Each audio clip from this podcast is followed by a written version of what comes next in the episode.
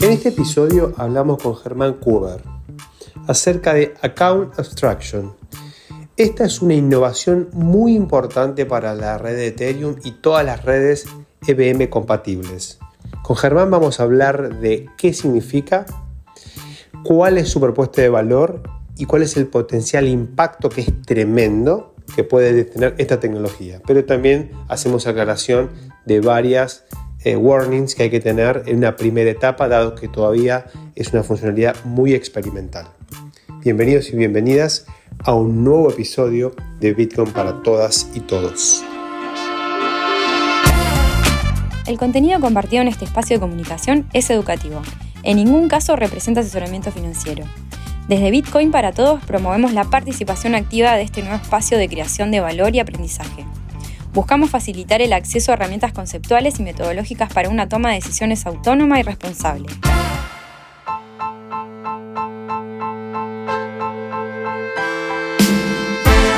¿Qué haces, Germán? Tanto tiempo. ¿Cómo andás? Tanto tiempo, ¿no? ¿Cuánto pasó? Pasaron unos cuantos meses desde la última, desde la última vez que estuvimos charlando.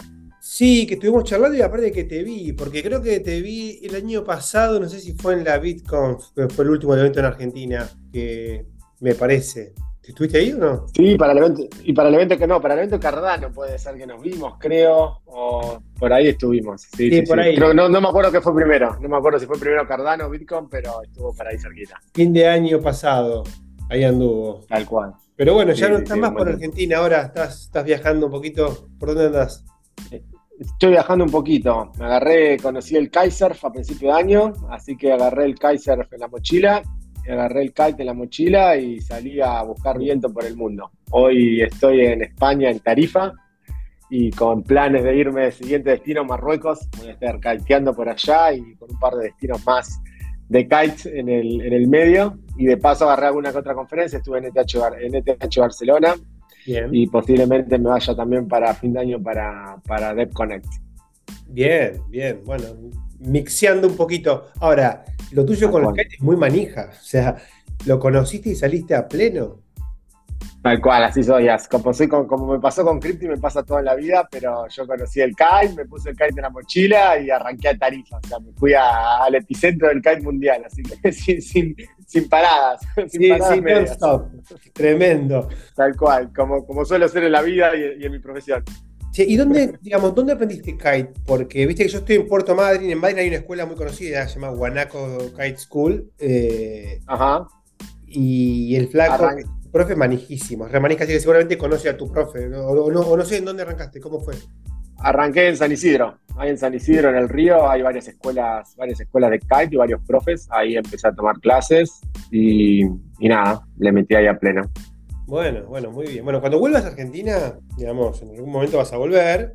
Cuando vuelvas, te propongo que te vengas, hay que ver bien fechas, pero acá en Madrid la zona, como es, una zona que tenemos eh, playas para los cuatro vientos, digamos, porque depende de cuál es el viento, vas de un lado del Golfo, de otro lado del Golfo. Así que está para cerca de acá. Pero en verano. De una. si no te cagas de frío.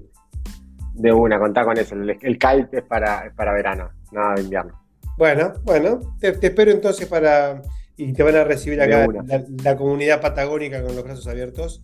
Eh, aparte va a ser el segundo caitero cripto eh, criptonero, no sé si suena para el Cryptokiter. Cryptokiter, acá. no, no conocí gente, eh, acá mirá, no conocí, sí conocí mucha gente que trabaja en tecnología en Kite, pero no que trabaja en cripto. Bueno, sabes que yo obviamente laburo en cripto y Kite con mayor humildad y, un poquito menos manija que vos, pero le he metido, de hecho ahora me voy unos días a, a una localidad que está ahí, ahora veo bien el nombre, eh, que es un espacio a hacer snow kite, que te conté el otro ah, día. Ah, mirá qué divertido.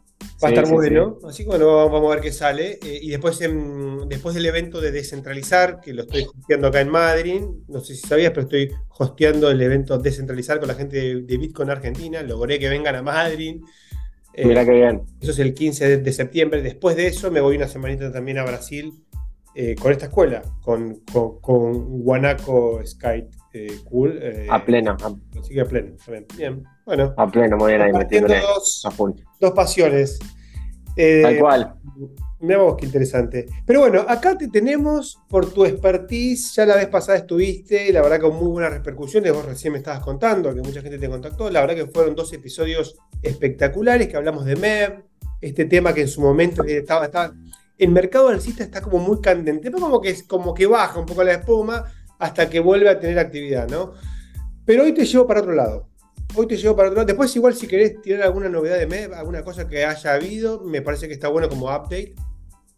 Pero hoy eh, quiero que, me, nos cuentes un poquito acerca de una nueva innovación en Ethereum.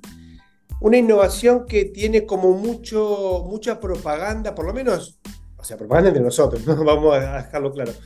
Pero respecto de mejoras en usabilidad, eh, simplificación, reducción de costos, bueno, viene con un montón de cosas que yo la verdad estuve chusmeando, pero bueno, quiero escucharte a vos que sos el que, el que sabe. Ah, y bueno, el tema es eh, account abstraction, esta forma de abstraerse de las famosas eh, cuenta externa y cuenta de contrato y todo este quilombo que, que, que, tenemos en Ethereum, más que nada a la hora de desarrollar, ¿no? Porque tenés que tener en cuenta un montón de cosas. Pero bueno, vamos por partes, digamos.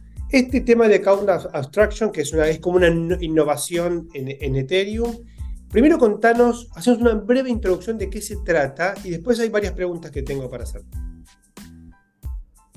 Bien, ¿de qué se trata con Abstraction? Básicamente, como mencionaste, eh, al día de hoy tenemos en Ethereum, igual que en la mayoría de las blockchains, tenemos dos tipos de cuentas. Por un lado, las external account, que son las cuentas que tienen una clave privada asociada. A partir de una clave privada se deriva una clave pública y esa clave pública es la que tenemos y la que utilizamos para enviarnos cripto o para cuando queremos, digamos, dar a conocer nuestra identidad al mundo, es a través de la clave pública y con la clave privada, que es con la que firmamos las transacciones. Y el firmar las transacciones tiene dos puntos importantes o dos razones de ser. La razón más importante es pagar el gas. Si no firmamos una transacción, ¿a quién se le cobra el gas? No hay quien pague ese gas. Entonces, el hecho de firmar una transacción nos reconoce como dueños de esa transacción y por lo tanto nos pone la obligación y el deber de tener que pagar por esa transacción y tener que tener IT, en el caso de Ethereum, en nuestra cuenta para poder pagar por esa transacción. Automáticamente el protocolo ejecuta la transacción y nos saca IT de nuestra cuenta. Si no tenemos IT, va a revertir automáticamente. Y por otro lado, también es demostrar que somos quienes decimos ser ya sea cuando queremos ejecutar un smart contract o cuando la red quiere saber quién ejecuta esa transacción. Por un lado, a la red no le importa quién le va a sacar el lead, pero cuando necesitamos autenticar adentro de un smart contract o cuando tenemos que hacer algo y tenemos que demostrar que nosotros somos los dueños de esa clave pública, el firmar la transacción con nuestra clave privada le demuestra al protocolo que somos nosotros dueños de esa clave, de esa clave pública. Y por lo tanto, eso nos permite, en lugar de utilizar usuario y contraseña para acceder a nuestros DAI, a nuestros USDT, a nuestro cualquier token que tengamos, justamente en lugar de usar usuario y contraseña, firmamos una transacción y estamos demostrando ser quienes decimos ser. Entonces, el hecho de firmar una transacción y un external account tiene esos dos, esas dos, principalmente esos dos, esas dos razones de ser. Tiene otro montón, pero digamos lo más importante que nos interesa para el concepto de Account Abstraction es eso. Y por otro lado, tenemos las cuentas que no tienen private key, que son los smart contracts. Cuando nosotros deployamos un smart contract, el protocolo no genera una private key y a partir de eso, y a partir de eso deriva una public key, sino que lo que hace es hashea, hashea el contrato, eso pueden chequearlo bien ahí el mecanismo, pero hashea el contrato, le suma el nonce de nuestra cuenta y de eso genera otro hash y ese hash toma, toma la primera parte y esa primera parte es la address del smart contract. Entonces, realmente cuando deployamos un smart contract, la dirección de ese smart contract no es una public key, porque no se deriva a partir de una, de una private key, sino que simplemente es una dirección generada a partir de un hash. Así es como funciona hasta el, hasta el día de hoy, digamos. Bien, Ahora, una pregunta, perdón, ahí, me surgió una pregunta antes de entrar en Account Abstraction. Ese es como el estado de las cosas actual. Lo interesante de lo que acabas de decir es, por un lado, algo que es obvio, pero que, está bueno tenerlo fresco, porque cada vez que hablo de la clave de BP privada y toda, esta historia, me refiero más que nada a tu segundo aspecto, que es obviamente autenticarte, ¿no? Y, ser el propietario de los fondos. Pero qué interesante es la primera parte que mencionas, que es también medio obvio, pero desde el punto de vista de hacia dónde va acá una abstraction, está bueno de decir, bueno, ¿quién paga los fees, viste? Y la verdad es que si yo, soy un contrato inteligente y, no quiero que mi usuario pague los fees, es medio complejo, porque el, que dispara la, transacción es el usuario. Después debe haber algún mecanismo, digo, pero no es nativo o natural, ¿no? O sea, lo natural es que el que paga el fee es el usuario. Entonces, si el usuario, si yo quiero onboardear gente que no tiene Ethereum, estoy en el horno, porque esa gente, al no tener Ethereum, no puede hacer nada con mi aplicación, digamos, porque no puede disparar ninguna acción. Eso es espectacular porque la verdad que está bueno tenerlo muy fresquito. Ahora, me llama la atención o, digamos, o, quiero entender un poquito cómo funciona el tema del smart contract o de la dirección a partir del nonce, del hasheo del nonce y, de, y, la, y, del, y del código, creo que dijiste así, digamos. La pregunta es, cuando yo interactúo, por ejemplo, con un, con, con, Uniswap, ¿no? Digamos, eh, eh, la pregunta es, yo estoy creando, digamos, una dirección específica para que interactúe conmigo o, estoy usando una dirección que ya existe, digamos. Eh, cuando interactúas con el swap, no, cuando interactúas, por ejemplo, con un pool de liquidez, ese pool de liquidez fue deployado por alguien y cuando se deployó pasó exactamente lo mismo. Se hasheó, se el código del contrato, se le suma el nonce de la, de la wallet, o sea, de la wallet que, de la wallet que deployó y con todo eso se termina armando. Tiene algún otro dato extra que se agrega que ahora no lo tengo en la memoria, pero con todo eso se termina hasheando y se terminan tomando los primeros, los primeros 20 bytes y, con, y esa es la adres del contrato. ah, ok. Ok, o sea que esa adres es cuando se es cuando se implementa el contrato inteligente por, por primera vez. Cuando se deploya. Cuando se deploya. Ahí es cuando se genera esa dirección. Una vez que se genera esa dirección, bueno, todos interactuamos con esa dirección. Exactamente. Exactamente, tal cual, tal cual vos lo decís. Bueno, Ahora, entonces, ¿qué viene a ser, qué viene a ser el concepto de Account Abstraction? Bueno, como dijimos, firmamos una transacción por dos, eh, por dos motivos, ¿verdad? Para decir quiénes somos y para que se nos descuente el gas. Bueno, pero también cada vez que firmamos nosotros estamos creando una transacción y esa transacción se manda a la red y esa transacción a la hora de armar el bloque, el, builder elige qué transacciones eh, poner y las va ordenando en el bloque. Básicamente el concepto de Open Abstraction lo que dice es, a ver, ¿para qué cada usuario que interactúe con la blockchain, imagínate que tenemos en un bloque entran 200 transacciones, ¿para qué vamos a pedirle a 200 usuarios que manden 200 transacciones y yo tener que recorrer todas las transacciones y demás? Si muchos de esos usuarios, por ejemplo, quizás están interactuando con un protocolo, quizás imagínate que estamos jugando un videojuego y, estamos, y somos 20 usuarios que mandamos 20 transacciones porque estamos interactuando con ese videojuego. ¿Para qué voy a recibir 20 transacciones? En lugar de eso, lo que voy a hacer es, voy a armar una sola transacción y adentro de esa transacción, lo único que voy a hacer es voy a, voy a decir quién llama a qué. Entonces, en lugar de tener 20 transacciones que digan de quién son y a quién llaman, voy a hacer una sola transacción y adentro de esa transacción voy a, voy a, a encapsular el quién es y a quién llama. Entonces, imagínate que vos querés hacer una transferencia, vos querés hacer una transferencia de DAI yo quiero hacer la transferencia de USDT y Bob quiere hacer la transferencia de Cake, en lugar de mandar tres transacciones, lo que vamos a hacer es mandar tres intenciones que se llaman user operation, o sea, vamos a mandar un mensajito donde decimos, yo Germán quiero transferir USDT a tal persona. Vos, Diego, querés transferir DAI a tal persona y Bob quiere transferir a tal persona. Todo eso se lo mandamos a un actor intermedio nuevo que aparece, que se llama Bundler, este bundler toma todas estas user, estas user operations, las meta dentro de una sola transacción, arma una sola transacción, la firma y esa transacción sí la manda a la blockchain. Entonces, ahora en lugar de tener un bloque con 200 transacciones, posiblemente tengamos un bloque con 5 transacciones y cada transacción adentro va a tener 6, 7, 8, 10, 15, 20 user operations. Entonces, entonces ahora no vamos a tener un bloque con tantas transacciones, vamos a tener menos cantidad de transacciones que van a encapsular muchas pequeñas llamadas y muchas pequeñas interacciones con la blockchain.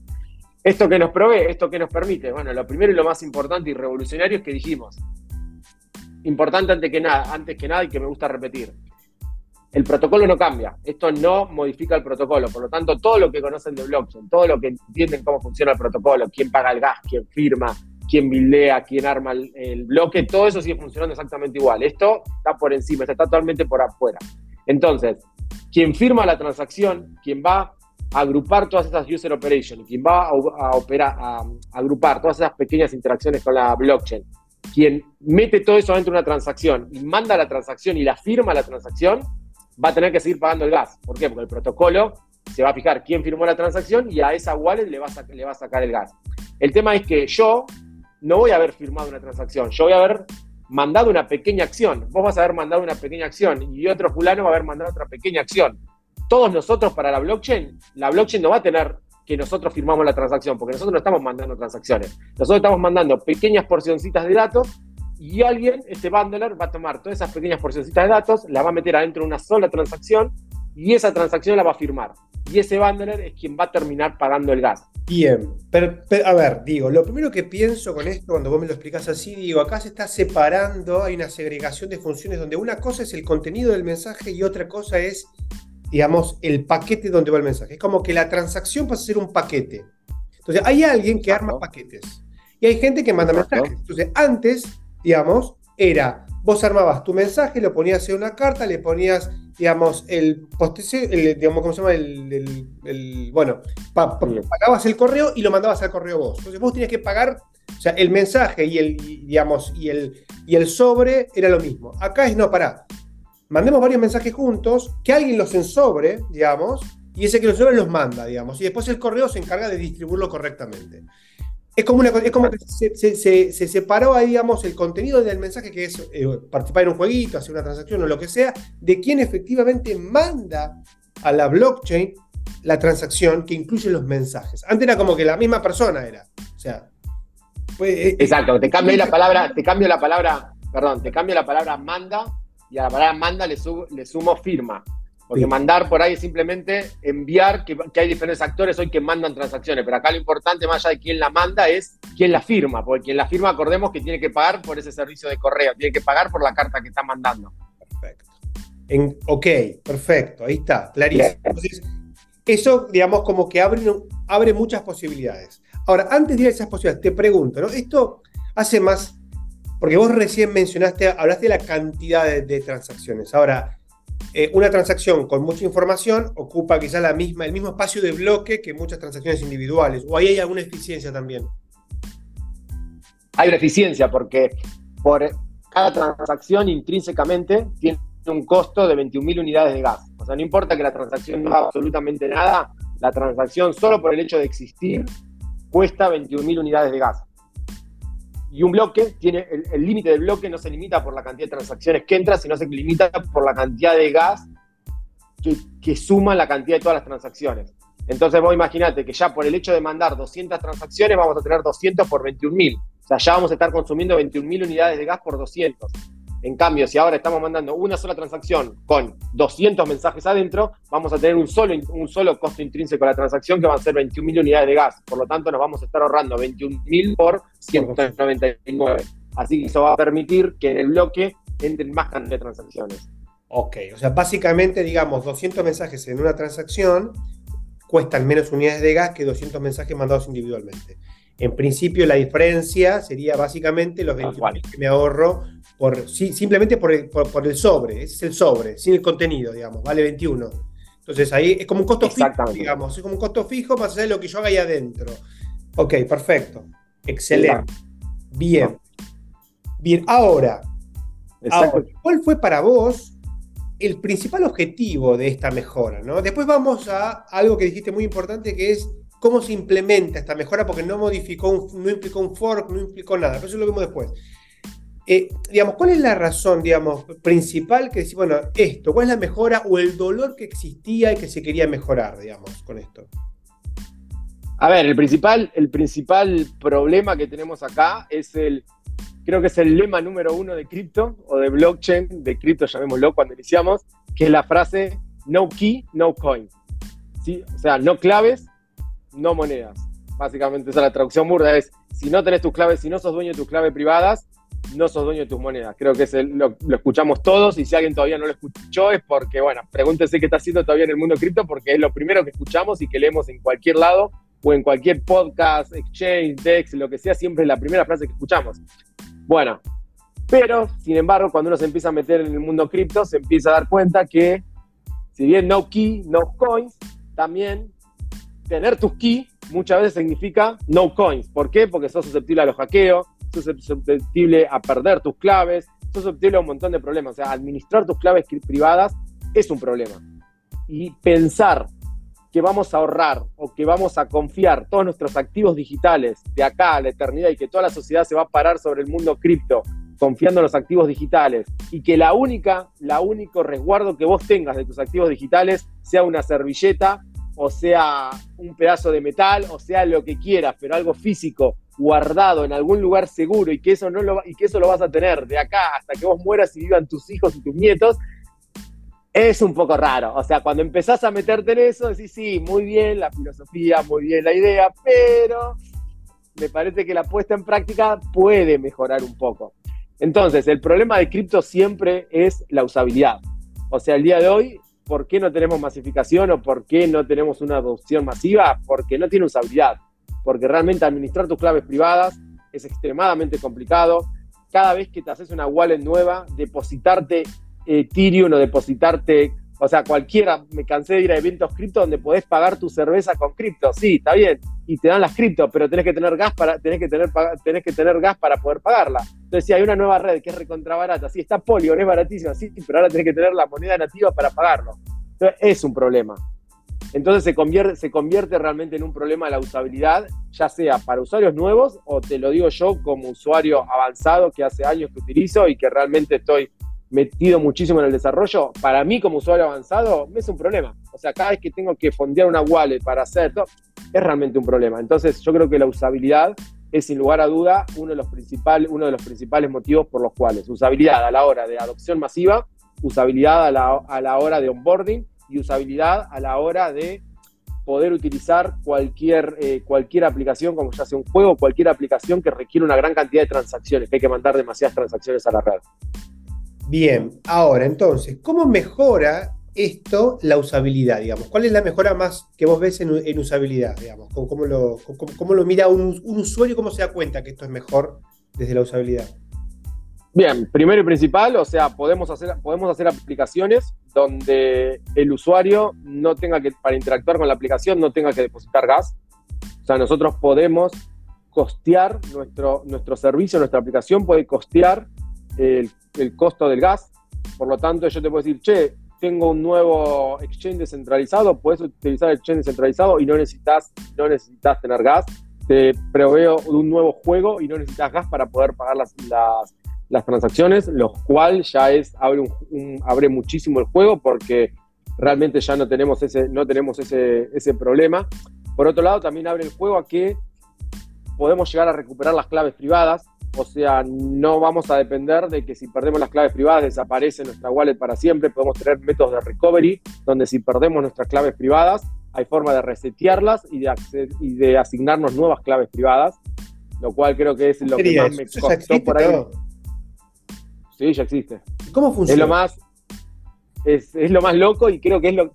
Y, acá está el problema de Arcane Abstraction. Arcane Abstraction, al igual que muchos, muchos otros temas, arrancan con un montón de teoría, te explican un montón de cosas, pero lo importante que es eso, o sea, yo creo que es lo que todos nos llama la atención como desarrolladores o como usuarios finales, como que no te lo termina de explicar, como el tema de cómo, de cómo recuperar tus claves privadas, cómo se firman las transacciones, es lo que siempre se patea para lo último. O sea, no hay demasiada información y la poca información que está para mí está mal ordenada. O sea, dejan lo más interesante para lo último y lo tenés que rascar, rascar, rascar, rascar y lo tenés que buscar con lupa bajo la alfombra. ¿Por qué no me contás eso primero, que es lo que más me importa? Pero básicamente, o sea, básicamente, para poder entender cómo funciona el tema, el tema del recovery, pensemos, pensemos, vamos a hablar de otro tema antes. Para vos firmar una transacción hoy tenés que tener una clave privada que se genera a partir de un algoritmo, un algoritmo matemático que es el elliptic curve, la curva elíptica. Entonces, con la curva elíptica se buscan dos puntos en un, plano y esos dos puntos corresponden, por un lado, a tu clave privada y esa clave privada tiene otro punto que corresponde a tu clave pública. ¿Bien? Por eso es que no se puede cambiar. ¿Por qué? Porque uso un único punto corresponde con un único punto. Por lo tanto, si yo quiero, si pierdo mi clave privada, no hay forma que a mi clave pública yo le asigne otra clave privada, porque es la, la única que existe. O sea, matemáticamente es la única que existe y el algoritmo, y ese algoritmo se verifica por protocolo. O sea, el protocolo, el nodo, el nodo, de, el nodo de Ethereum o de cualquier otra blockchain, tiene. ¿Cómo? Hace el cálculo matemático que verifica la paridad. Exacto. Tiene, tiene hardcodeado eso en el código. Entonces yo no, no, no hay forma que yo cambie ese algoritmo matemático. No se puede cambiar ese algoritmo matemático. Entonces, cuando yo firmo una transacción en Ethereum, tengo que firmarlo con ese algoritmo. Sí o sí, no hay, ninguna, no hay forma de firmarlo de otra manera. Ahora, ¿qué es, lo, que pasa? Recordemos que yo, que quiero mandar información o quiero ejecutar un smart contract, ya no estoy firmando una transacción. Yo ahora estoy mandando un mensajito. Ese mensajito no tiene que respetar el protocolo, no tiene que respetar el protocolo. Ese mensajito tiene que tener, yo ese mensajito se lo voy a mandar a un smart contract. Cuando vos querés hacer un transfer, un transfer from, tenés que asegurarte que el smart contract reciba tres parámetros. ¿De quién? ¿A quién? ¿Y cuánto? ¿Bien? Pero si vos querés hacer, querés ejecutar otro, querés ejecutar otro, otro método, otro smart contract, no le vas a mandar los mismos tres parámetros, le vas a mandar los parámetros que el smart contract pida para esa acción. ¿Bien? Acá pasa lo mismo. Yo ahora voy a mandar un mensajito a la blockchain y ese mensajito que yo mando no, no es una transacción, por lo tanto no tiene que estar firmado con, con, el, con el algoritmo que el protocolo me pide, que es el elliptic curve. Ese mensajito tiene que tener los parámetros que el smart contract esté esperando que yo le mande y ese smart contract va a estar esperando que yo firme ese mensaje de la forma que él quiera. Entonces, ahora el algoritmo de firma ya no va a estar hardcodeado, o sea, va a seguir hardcodeado en el protocolo, porque eso no cambia, pero ahora además vamos a tener un algoritmo de firma hardcodeado en los diferentes smart contracts. Entonces, un smart contract puede estar esperando que yo lo firme de una forma y otro smart contract puede estar esperando que yo lo firme de otra forma. Y de hecho también por eso se dice y por eso este, esto es tan importante porque es quantum resistance. ¿Qué quiere decir? Quiere decir que cuando la computación cuántica se masifique, los algoritmos tradicionales no van a soportar, no van a soportar, no van a ser seguros. Sin embargo, como yo ahora voy a poder inyectar en los smart contracts diferentes algoritmos de firmas, yo voy a poder poner un algoritmo de firma que sea quantum resistant. Entonces, por lo tanto, voy a poder seguir, utilizando, seguir utilizándolo.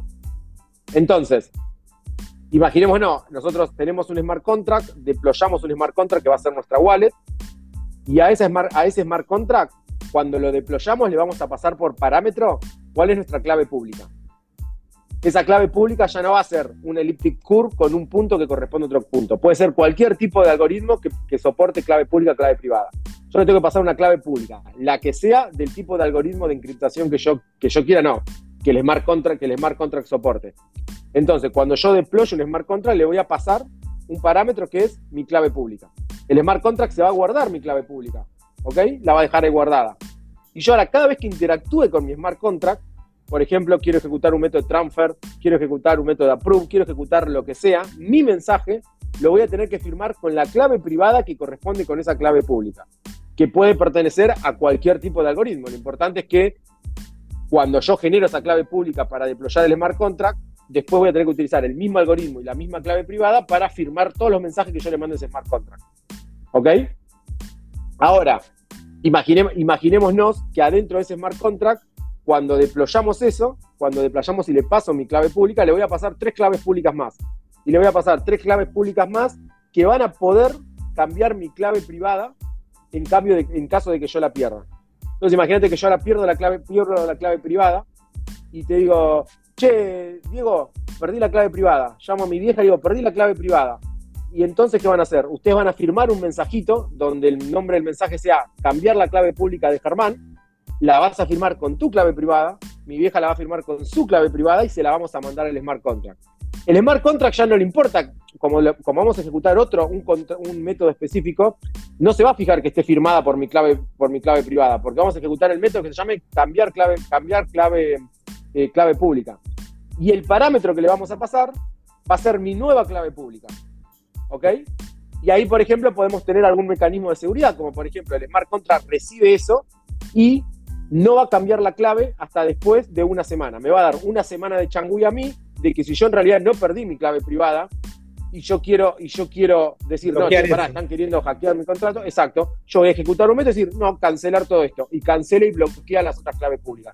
Y si no, en una semana lo que va a pasar es que ese, ese valor que guardaba con mi clave pública lo va a reemplazar con mi nueva clave pública y a partir de ahora yo puedo firmar mensajes con una clave pública totalmente diferente. Bien, bien. O sea, eso es sí, no, no. No, es, porque es asombroso. para, en el fondo casi como que más que account abstraction, a mí me, suena casi como blockchain abstraction. O sea, como digo, flaco, yo interactúo con un smart contract y el smart contract tiene una lógica que puede ser totalmente diferente, la que sea, siempre que eh, entre en una transacción y bueno, obviamente cumpla con otras cuestiones, digo, eh, tiene la lógica, o sea, como que puedo armar una lógica dentro de Ethereum, como dijiste vos, que sea quantum eh, resistant o lo que fuese, y, y, digamos, y siempre que yo deposite mis tokens, o sea, mis activos, en la dirección del smart, en la dirección que me genera ese smart contract, que sería como mi, mi nueva dirección, digamos, o sea, porque si yo tengo mis activos en mi wallet, digamos, sigo teniendo mis activos en el status quo actual. Yo tendría que mandarlos a ese contrato inteligente que pasaría a ser las veces de mi eh, dirección pública actual, solamente que en vez de ser la dirección pública nativa de Ethereum, es una dirección pública de un contrato inteligente que tiene una lógica la que fuese. Y ahí es donde se abre el juego, digamos. Ok. Exacto, lo, importante acá es que vos ahora para interactuar con Ethereum, cada vez que vos interactúas con Ethereum, vos tenés que generar una clave pública y una clave privada que va a ser tu address. Entonces, cada vez que vos interactúas con Ethereum, vos tenés que existir para Ethereum. ¿Por qué? Porque si vos no existís para Ethereum, vos no podés, vos no podés firmar una transacción.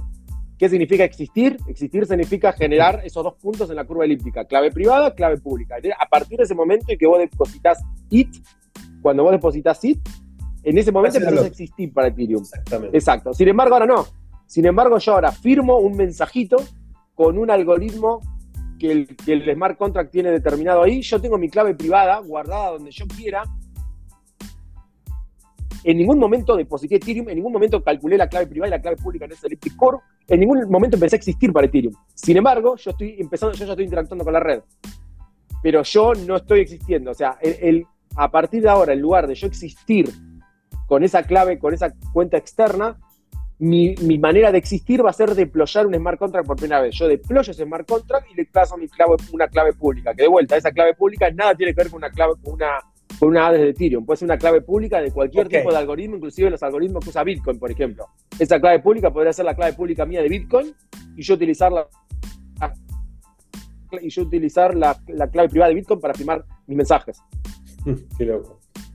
O sea, a ver, digo, vamos a suponer, Vamos a suponer que yo soy un usuario que tengo la plata en Binance y que no quiero tener mi clave pública y privada por este quilombo que venimos teniendo, que decimos. Entonces, ahora, no sé si ya está esto, hay alguna, hay alguna wallet o algo, pero ahora me, lo contás. Pero con esta implementación yo podría crear una cuenta en algún proveedor, de, en, alguna aplicación descentralizada, que es la que administra este smart contract, creo una cuenta ahí, la pongo a mi mamá, la pongo a mi papá, no sé qué, armo toda la parametrización, creo mi clave pública que está dentro de ese smart contract, o sea que yo no deposité nada, simplemente interactué con, eh, con una UI, digamos, y a, esa, y a esa dirección le mando los fondos de Binance.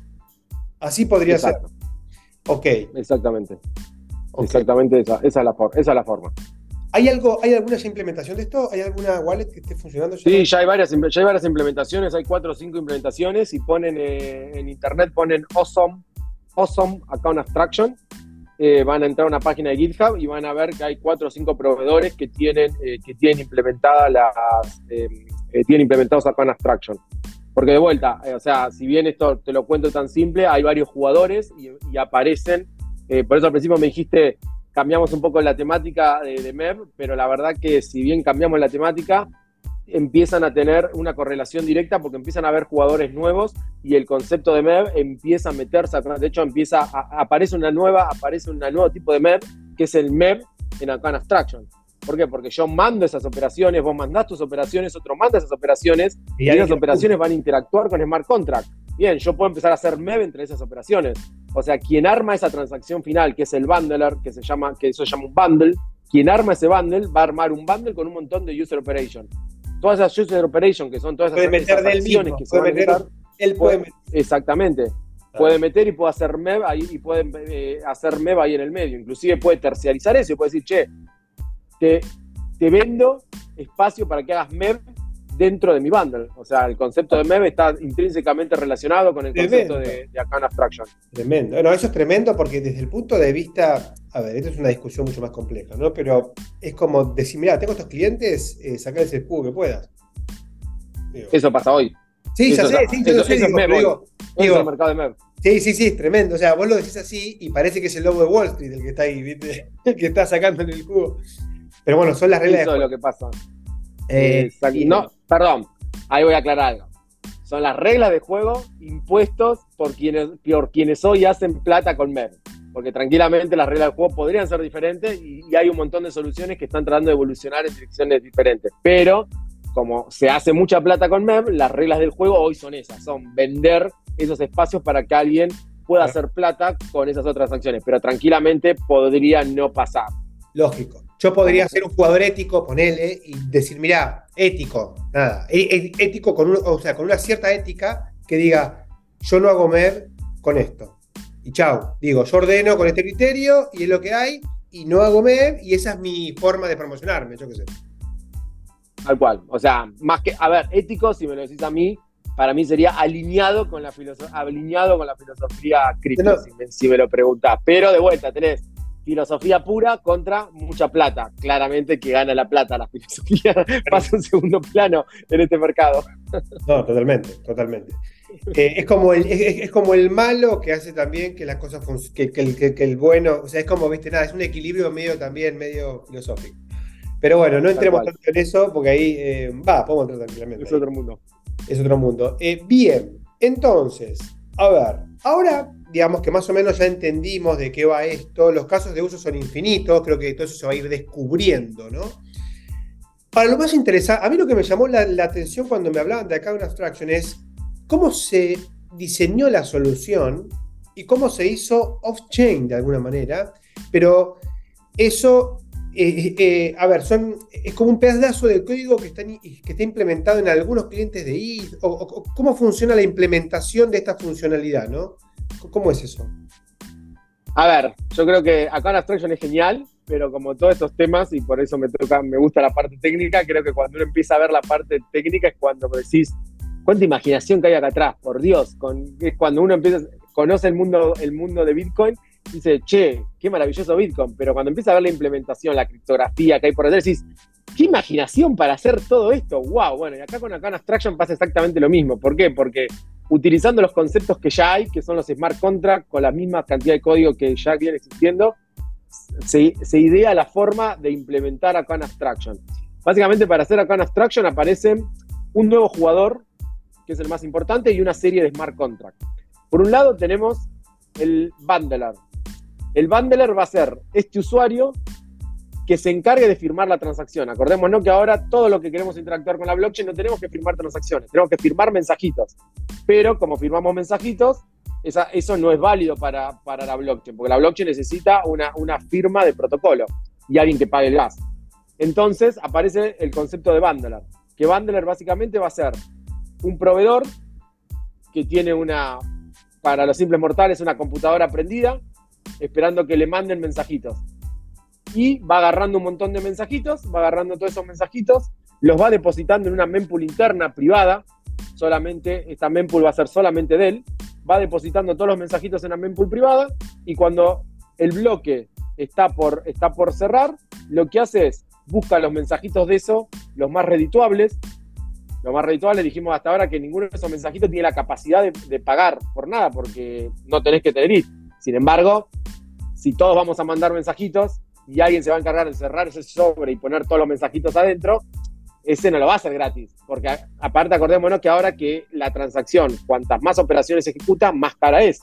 Por lo tanto, ahora quien haga la transacción y ponga todos nuestros mensajitos va a tener que pagar un montón por esa transacción. Y no lo va a hacer de buena onda. Dijimos hoy que filosofía y plata, que la filosofía desaparece contra la plata. Entonces, no lo va a hacer por buena onda solamente. Entonces nosotros en ese parte de ese mensajito vamos a decir cuánto vamos a pagar, cuánto estamos dispuestos a pagar por ese mensajito. Nosotros no tenemos nada de plata, pero alguien va a pagar por nosotros, ahora vamos a ver cómo, pero en el mensajito nosotros tenemos que decir, ok, ¿cuánto estamos dispuestos a, cuánto estamos dispuestos a pagar? Nosotros vamos a tener un balance, vamos a tener un saldo en otro lado, alguien va a tener un saldo por nosotros, un smart contract va a tener un saldo que, es un smart contract que se llama el payment, va a tener un saldo al cual va a ser nuestro, nos, va, nos lo va a resguardar. Y nosotros a ese, en ese payment podemos depositar plata, podemos depositar plata, imagínense, con una tarjeta de crédito, podemos depositar plata con una transferencia bancaria, de la forma que sea, pero nosotros vamos a hacerle llegar fondos a ese, a ese smart contract y cuando nosotros mandemos nuestro mensajito le vamos a decir cuánto estamos dispuestos a pagar por ese mensajito, que básicamente es lo mismo que hoy decimos cuánto estamos dispuestos a pagar por la transacción con el gas. Exactamente la misma unidad, los campos se llaman exactamente igual y vamos a decir, bueno, por nuestro mensajito estamos dispuestos a pagar 4.000 unidades de gas. Entonces, este bundler va a agarrar todos los mensajes, lo va a poner en la mempool, en la mempool privada y lo que va a hacer cuando esté por cerrar el bloque va a buscar, va a ordenar de vuelta los mensajes que más pagan, o acá puede haber cualquier otro algoritmo, algoritmo de ordenamiento, el que hay hoy en día y el tradicional de cualquiera de los nodos, es simplemente ordena de la que más paga a la que menos paga y se queda con las, primeras. Va a agarrar todos esos mensajes, los va a meter adentro del bundle, básicamente los va a meter adentro de una transacción, va a firmar la transacción y va a mandar, y va a mandar la transacción a, la red. Y después del otro lado, el validador que tenga que, el validador que, tenga que, armar el bloque, lo que va a hacer es va a agarrar, o sea, esa transacción va a ser una transacción más en la mempool, en, la infinidad de transacciones en las mempool públicas que hay. Como hay transacciones donde vos firmaste para mandar IT, va a haber una transacción que sea un bundle que tenga un montón de operaciones, va a ser una transacción más, nada más. Entonces, algún validador va a tomar, ese, va a tomar esa transacción, la va a poner en un bloque, la va a ejecutar y cuando ejecute esa transacción, lo que va a pasar es que esa transacción va a ejecutar todos los mensajitos de todos los que mandamos. Entonces ahí se van a mandar tus DAI, se van a mandar mi USDT, ta, ta, ta, ta, se van a ejecutar todas las llamadas a todos los smart contracts que, todo, que todos eh, quisimos hacer y, va y, eso, y eso se va, se, va, se va a replicar. Entonces, importante acá tuvimos el bundler. El bundler es un proveedor que tiene, una, que tiene un servidor que recibe, que recibe mensajitos y que arma bundles. Un bundle no es ni nada más ni nada menos que una transacción con muchos mensajitos. Ahora, importante, alguien tiene que pagar por esa transacción, dijimos, ¿no? Porque quien va a o sea, alguien tiene que pagar. Quien va a pagar va a ser el bundler. El bundler va a pagar por esa transacción, eso seguro. Porque él firma la transacción, el protocolo le va a descontar los fondos a él. Pero ahora alguien le tiene que devolver la plata a ese bundler y le tiene que dejar y le tiene que pagar algo porque el bundler no solamente tiene que recuperar lo que puso, tiene que tener algún beneficio extra porque tiene que tener prendidos esos servidores, tiene que estar encargado de estar administrando todo eso, o sea, no lo va a hacer de buena onda. Entonces ahí tenemos tenemos otro, tenemos otro acá por ahí no, no va a valer la pena tanto entrar, lo mencionamos solamente porque es complejo y por ahí sin nada visual y sin ver es difícil entender. Tenemos un smart contract que es el entry point. El entry point básicamente es un smart contract que tiene una función donde como parámetro recibe una lista de user operation. Entonces recibe una lista de todos los mensajitos que mandamos todos. Entonces, cuando este bundler arma la transacción, lo que hace esa transacción va a ser una llamada a este smart contract, al entry point, donde, como, donde el parámetro que reciba sea una lista con todos los mensajitos de todos nosotros. Entonces, cuando el validador ejecuta la transacción, lo que va a hacer es va a llamar ese smart contract y le va a pasar como parámetro todos los mensajitos. Ahora, parte de la ejecución de ese, de ese entry point, ese entry point lo que va a hacer es dos cosas. imaginemos, esto lo va a hacer por cada mensajito que reciba, por cada user action que reciba. User operation, perdón. Imagínate que agarra mi user operation, va a ejecutar mi user operation. Mi user operation va a tener un par de campos.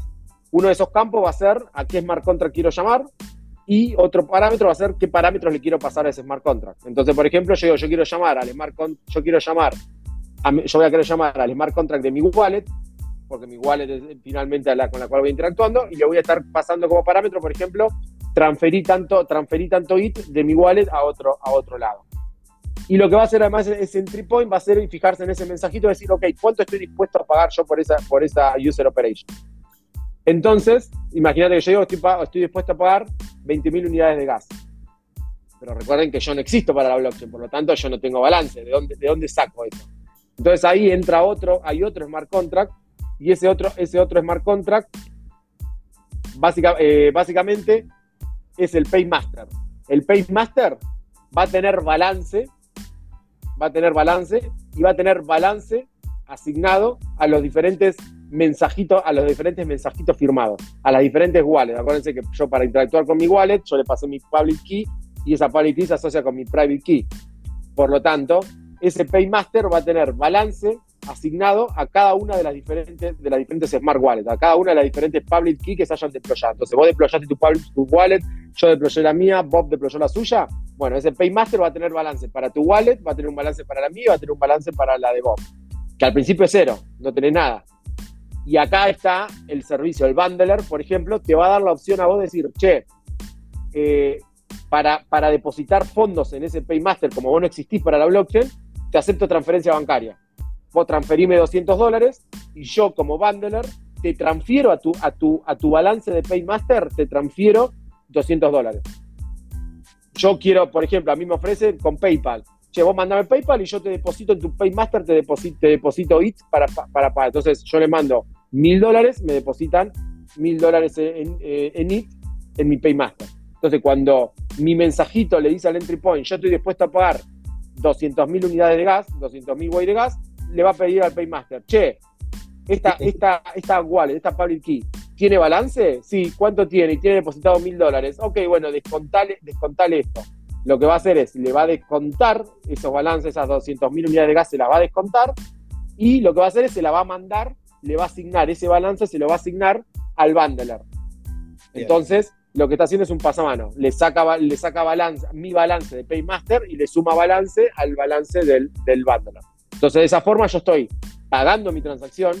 No, estoy, no, no, no es que pago la transacción, sino lo que pago es la ejecución de mi user operation. Mm. Y el bundler con eso recupera todo lo que le costó pagar la transacción y además se queda con un beneficio. Perfecto. Está bien. Eso que parece, digamos, que es complejo desde toda la explicación, digamos, para el usuario es algo bastante transparente, digamos, me imagino, ¿no? Eh... Totalmente. Acordémonos que esto, sobre esto, lo, lo, principal que tiene es usabilidad. Por lo tanto, es, si antes tenía que ser transparente para el usuario, ahora tiene que ser extremadamente más transparente. O sea, ahora vamos a entrar a un proveedor y vamos a, y vamos a ver que ese proveedor ofrece una, una smart wallet y que podemos depositar y pagar las transacciones y las user operation las podemos pagar con, con PayPal o con, o con depósito bancario. Nosotros depositamos y ejecutamos user operation. No tenemos que hacer más nada. Bien, bien. Eh, eh, bien, entonces, esos contratos que vos mencionás fueron parte de la implementación, ¿no? Esos contratos, el entry point y el, y el paymaster. Exactamente, o sea, parte de la implementación tenemos el entry point, tenemos el paymaster y por otro lado tenemos los contratos de las smart wallets. Acordate que vos, cuando, o sea, tu, tu contrato, tu address principal va a ser un smart wallet. Smart wallet va a tener el algoritmo con el cual va a validar tu, tu firma y va a tener... O sea, acá me estás mencionando todos contratos inteligentes. Ahora, ¿hay alguna parte, hay algo de código igual, digamos, de, en el cliente de IT que se, tenga que implementar para, para, que esto funcione? No, porque acordate que lo principal de esto es que no acordate que lo principal es que no modifica el protocolo. Ok. Ok, está bien. Bien. Entonces, digamos, le buscaron la vuelta con lo que había para armar esto. Eh, yo lo, lo que pienso es que muchos bundlers van a hacer las mismas aplicaciones que quieren promocionar sus, propios, sus propias aplicaciones, digamos, lo más lógico, digamos, que. Y es más, me imagino como estrategia comercial que el famoso CAC, que el, el costo de, de, adquirir nuevos clientes, digamos, el Cost Acquisition Client, eh, va a ir por ahí, digamos. Seguramente muchos van a estar dispuestos a financiar las primeras transacciones, digamos, te van a fondear te van a bancar para que vos uses el juego, uses la transacción uses lo que tengan que usar, hasta que, digamos, tipo un, un freemium o algo así, ¿no? Seguramente va a haber mucho de eso. Exactamente, ahí va a empezar, ahí va a empezar el juego, ¿por qué? Porque o sea, lo, que vos preguntaste si se modifica el, el, cliente de Get, no, el cliente de Ethereum no se modifica. Lo que se agrega es este bundler. Este bundler es como un, es como un nodo diferente. Como, como va a haber validadores que corran el nodo para validar transacciones, hay builder que corren el nodo para, para buildear bloques y hay searcher que corren para armar, para buscar oportunidades. Ahora vamos a tener bundlers que corran el código para armar bundles y cada uno de esos bundlers va, va a deployar todo este ecosistema, va a deployar su propio entry point, va a deployar su propio ah, paymaster. Okay. cada bundler va a tener su propio set de smart contracts. O podría no, podríamos reutilizar alguno. Okay, lo no. que va a pasar y lo que y lo que y lo que o sea, lo que va a pasar para poder segmentar el mercado y para vos poder brindarle más posibilidades es que vos deployes tu propio juego, tu propio juego de smart contracts. ¿Por qué? Porque algo importante en las variaciones que tiene el entry point cuando se deploya se le pasa una, se le pasa una lista con todas las claves públicas, con todas las eh, adres de todos los bundles, de los bundlers que hacen. Una lista blanca. Entonces, una lista, exacto, una, una whitelist de aquellos bundlers que pueden mandar bundles a ese entry point. Está bien. Entonces, ¿puede haber un entry point que reciba múltiples bundles? Sí, mm. pero mm. lo que pasa es que cada, entry, cada, cada bundler va a deployar su propio entry point y su propio ecosistema de contratos. Perfecto, clarísimo. Y esto obviamente se puede implementar en Mainnet o en cualquier Layer 2 que sea EVM compatible, me imagino.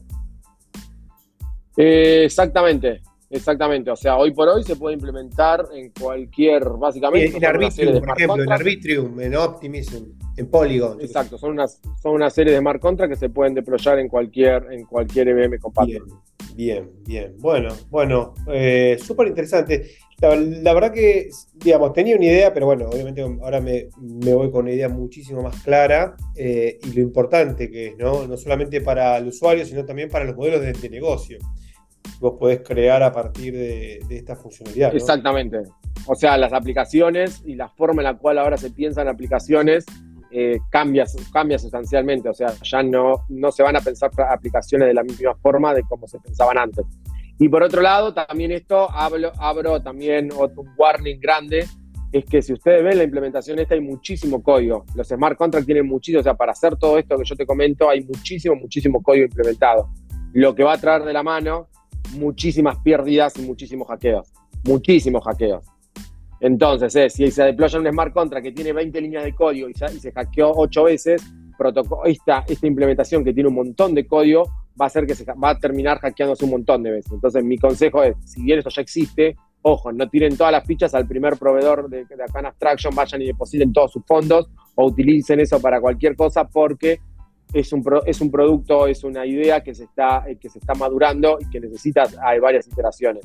De hecho, hay algunas, o sea, los proveedores ahora ni siquiera tienen una versión final publicada, tiene una versión 0.7, 0.8, o sea, no hay una versión 1. algo. Ok, o sea, está bueno esto que decís, digamos, siendo el estado actual de las cosas, digamos, si bien estos contratos están armados por equipos hiperprofesionales, eh, la cantidad de código que, tienen exponencia la posible cantidad de puntos de explotación que puedan tener esos contratos. Eh, y, aparte, digamos, eh, tiene el, riesgo lógico de un, smart contract. O sea, tener tus fondos en tu web clave privada, tenés el aseguramiento absoluto de los fondos. Lo puedes perder vos y perdés tu clave privada, pero no hay forma de que te hackeen esa cuenta. Ahora, acá no se sabe. Estás abriendo el juego a depositar plata en algún lado, digamos, que pueda tener un rack pool o cualquier cosa, digamos. Eh.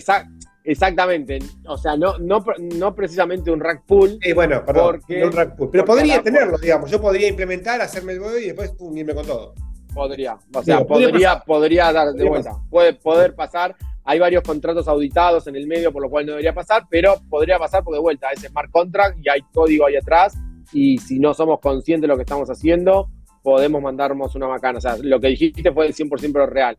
Tus claves privadas podés perder vos tus fondos y podés no recuperarlo, pero es culpa tuya y nada más. Ahora acá estás abierto a hackeos que son naturales en todos los smart, en todos los smart contracts y que vienen pasando desde que, desde existe desde el primero, desde la DAO, desde la DAO que Exacto.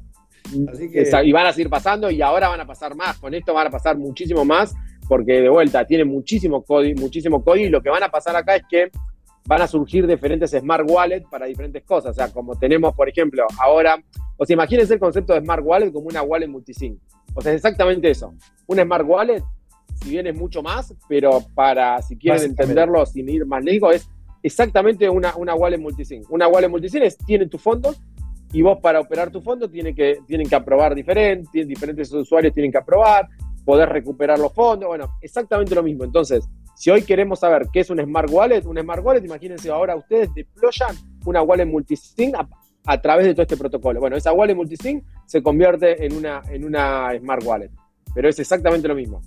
Está bien, en, realidad es eso, es, un conjunto de smart contracts que dan una funcionalidad diferente a la nativa en Ethereum y que simplifican algunos procesos, pero bueno, con todos los riesgos asociados. Así que lo más lógico es que con usabilidades, con casos de, de, uso donde no hay tanta plata en juego, digamos, y bueno, pero sí hay seguramente un mayor engagement, ¿no? Seguramente me imagino por el lado de gaming, como hablabas vos, redes sociales, eh, ese tipo de cosas. Exactamente. Exactamente, sí, sí, o sea, puede haber diferentes, diferentes cosas y lo que va a tener acá es que, como te dije, como que esta Smart Wallet tiene código, puede haber, van a surgir diferentes Smart Wallet con diferentes casos de uso. Entonces va a decir, bueno, quiero tener un Smart Wallet para administrar NFT solamente y tener NFTs. Bueno, van a hacer un Smart Wallet con funcionalidad específica para administrar NFTs. Van a ver Smart Wallet específicas para jugar. ¿Por qué? Porque esa wallet, por ejemplo, nos va a permitir hacer determinadas acciones o algo, o algo por el estilo. Entonces, van a surgir diferentes Smart Wallet y ahí donde va a estar, ahí donde mayormente van a estar los puntos de hackeo. Todo lo que es el entry point, lo que es el payment y eso, no debería pasar tanto, va a pasar seguramente, pero no debería pasar tanto porque son contratos que son reutilizables y son siempre los mismos. Son contratos súper auditados con 200.000 auditorías y que todo el mundo reutiliza los mismos, los mismos contratos. Como el RC20. El problema con esto es que... Como el RC20. Exacto. un estándar. Exacto. Exacto. El problema con esto es que donde hackean uno, un entry point, pueden hackear todos. Lógico. Hackean todos porque son todos los mismos. Así que si bien es un beneficio, por otro lado es un problema pero donde empieza el juego y donde los desarrolladores van a empezar a meter manos son en las, Smart Wallets. O sea, la Smart Wallet sí no va a ser algo 100%, o sea, va a ser auditado, pero no va a ser un estándar que todo el mundo utilice. Va a haber Smart Wallet que se repitan, pero después va a haber diferentes protocolos, van a sacar sus propios Smart Wallet. Por ejemplo, Uniswap B2, va, Uniswap va a sacar su propia Smart Wallet donde tenga funcionalidades optimizadas para interactuar con su protocolo y donde te den beneficios por si vos deployás un Smart Wallet de Uniswap. Entonces, por deployar una, Smart Wallet de Uniswap, cada vez que interactúes con Uniswap a partir de esa Smart Wallet vas a tener un beneficio. Entonces, acá también los exchange, por ejemplo, me imagino algo como Binance, va a sacar su propia Smart Wallet, donde si vos deployás su propia Smart Wallet e interactúas con sus protocolos, vos vas a obtener un fee o vas a obtener algún tipo de beneficio para después, no sé, poder sacar un préstamo, poder hacer algo por el estilo. Totalmente, ahí se está abriendo el juego, digamos, eh, a una situación competitiva que en principio hoy estaba entre blockchains, o sea, vos podés abrir tu wallet en Ethereum o en Bitcoin, y acá es, podés abrir tu wallet dentro de un microecosistema de un provider que tiene su propio modelo de negocio. Eh, está, interesante. O sea, es exactamente eso. Abstraction, el, abstraction, el concepto de abstraer es agregar una layer más. Eh, nosotros abstraemos, o sea, estamos agregando una capa de abstracción más, por lo tanto estamos agregando una layer más, estamos agregando un, ecosistema completo más. Con la, una, una, L2 es eso, es un nivel de abstracción arriba de un L1, estamos agregando un ecosistema, un ecosistema completo. Acá pasa lo mismo, acá en abstracto estamos abstrayendo el concepto de account, por lo tanto estamos agregando un layer completo con una layer de abstracción completa. Entonces van a surgir protocolos, van a surgir juegos, van a surgir sistemas financieros montados sobre la layer de Arcana Abstraction, solamente, de Abstraction solamente y donde tengas beneficios de interactuar con diferentes cuentas. O sea, hay, una capa de abstracción completa, por lo tanto va a dar surgimiento a un mercado entero solamente sobre la layer de, de Arcana Abstraction. No, tremendo, tremendo, la verdad. Ahora que tomo dimensión, yo pensaba, bueno, sí, te mejora la usabilidad así en general, pero no, no, está muy bueno. No, no, es, una, es un cambio radical, es un cambio radical y por eso, a ver, de hecho es un cambio radical que en un principio, o sea, Vitalik dijo que era algo con lo cual quería que Ethereum naciera. O sea, Vitalik quería que Ethereum nativamente tuviese el, concepto de Arcana Abstraction, pero por temas de tiempo no se llegó a implementar y fue algo que se pateó, se pateó para adelante. Pero de hoy por hoy, los protocolos, las redes más nuevas ya vienen con el concepto de Arcana Abstraction eh, en el protocolo. Porque acordémonos que ahora necesitamos deployar smart contract y esa lógica está dentro de los smart contracts. Cuando esto es parte del protocolo, que en algún momento va a pasar en Ethereum, seguramente cuatro años, cinco, seis, siete, no sé cuántos, pero muy a futuro va a pasar, que todo ese código que está en, los smart contracts va a estar en el mismo en el, propio, protocolo.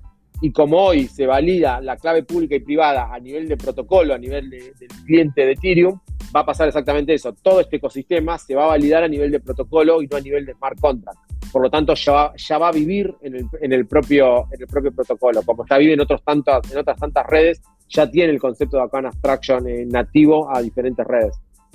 Ok, ok, interesante. Yo me, lo preguntaba el otro día, por, por ejemplo, hablando de, de Polkadot, digo, ¿Polkadot tiene Arcana Abstraction o no tiene? Y no lo sé, tengo que averiguarlo, digamos. Eh, Sabes que no estoy seguro, yo creería que no, creería que no pero no estoy seguro. No estoy seguro. Estoy pensando los dos conceptos de cuenta, tiene los dos conceptos de cuenta, pero no sé si además tiene el concepto de Arcana Abstraction. Yo, yo te diría que no. Ahora, yo te diría que no, pero no puedo asegurarlo. Que por, la forma en la que ellos arman las parachains y toda esta historia, eh, los pallets, se podría, quizás, no sé, estoy pensando, como parte de la infraestructura de, de Substrate, tener, digamos, un pallet de, de Abstraction. Tal cual tal cual, tal cual podés soportar. Esa, esa, esa, es la ventaja, digamos, que te dan, que te dan redes como, como Polkadot. Innovar a nivel de, layer 0. Por lo tanto, podrías indagar el concepto acá en abstraction a nivel de layer 0, cosa que en Ethereum no podés hacer porque tenés que modificar un cliente y tenés. No, o sea, no podés hacerlo directamente. O sea, tenés que hacer un hard No hay forma de hacerlo. Tienes que hacer un hard fork para lo cual. Tienes que hacer un hard, exacto. Consenso. Que haber consenso de todo. Digamos, Exactamente. es una batalla. Es la que dijiste vos, dentro de cinco años, cuando sea obvio que es una mejora lógica bueno, se, se, hará, digamos. Bueno. Eh, sí, a ver, ahí te agrego. Yo creo que ya es obvio que es una mejora, una mejora lógica, ya todos lo saben, por eso lo están haciendo. No es que es una prueba de concepto, o sea, ya se sabe que el concepto de Account Abstraction eh, es, es, el que es el correcto. Lo que pasa es que implementarlo no es una pavada, por eso, exacto. Por eso es que. está como en el roadmap, poner que puede estar en el roadmap después de, de Jardín o en algún momento, digamos, eh, que lo crean oportuno y que esté el avance y las, las, seguridades y lo que corresponda, probablemente ahí lo esté más cerca, ¿no? Exactamente, exactamente. Bien. Bueno, bueno, súper interesante, Germán. La verdad, excelente. La verdad, una explicación de un tema muy complejo. Eh, creo que eh, algunos lo tendrán que escuchar dos veces al episodio, pero, pero se entiende perfecto. Así que bueno, gracias, gracias por compartir esto y bueno, que te vaya muy bien ahí, digamos, en Europa, que sigas haciendo kite. Eh, espero tenerte acá en Madrid en algún momento y hacer alguna jornada de kite juntos. Y y nada, seguir compartiendo conocimiento, compartiendo experiencias. Eh, nada, de una, de una, ahí, ahí, si ahí si quieren saber algo más, estoy en YouTube subiendo en el canal de CryptoGenie que estamos subiendo una serie de acá en Abstraction, pero revisando el código. O sea, hicimos el primero donde revisamos el código del bundler y mañana vamos a estar revisando, bueno, no sé cuándo, esto no va a salir hoy, así que no va a ser mañana, pero en algo, pero pueden revisarlo, va a haber un segundo episodio donde vamos a revisar el código del entry point y después vamos a revisar todo el código de los paymasters porque hay algún que otro contratito más que no se mencionó hoy que, que no es 100% relevante pero que juegan papeles importantes. Vamos a estar revisando el contrato a nivel de, smart contract para entender un poco más a nivel cómo funciona y poder machear estos conceptos tan abstractos a, poder verlo plasmado en código que muchas veces, aunque no seamos desarrolladores, cuando lo vemos plasmado, decimos, ah, bueno, ahí ah, pasa un poco por ahí. Era, esto. era esta, no era esta, no era, no tenía idea de qué me hablaba. Mira, si querés, lo que podemos hacer es agregar eh, el episodio que ya hicieron, el, link, ¿no? Eh, y, el, próximo. De una. Así que. De una, dale, de una, de una. Después te lo paso. Dale, impecable. Bueno, Germán, muchas gracias. Por favor, querido, un gustazo y nada, nos vemos en, en el siguiente tema interesante que aparezca, que aparezca acá en el ecosistema. Estaremos charlando. Totalmente.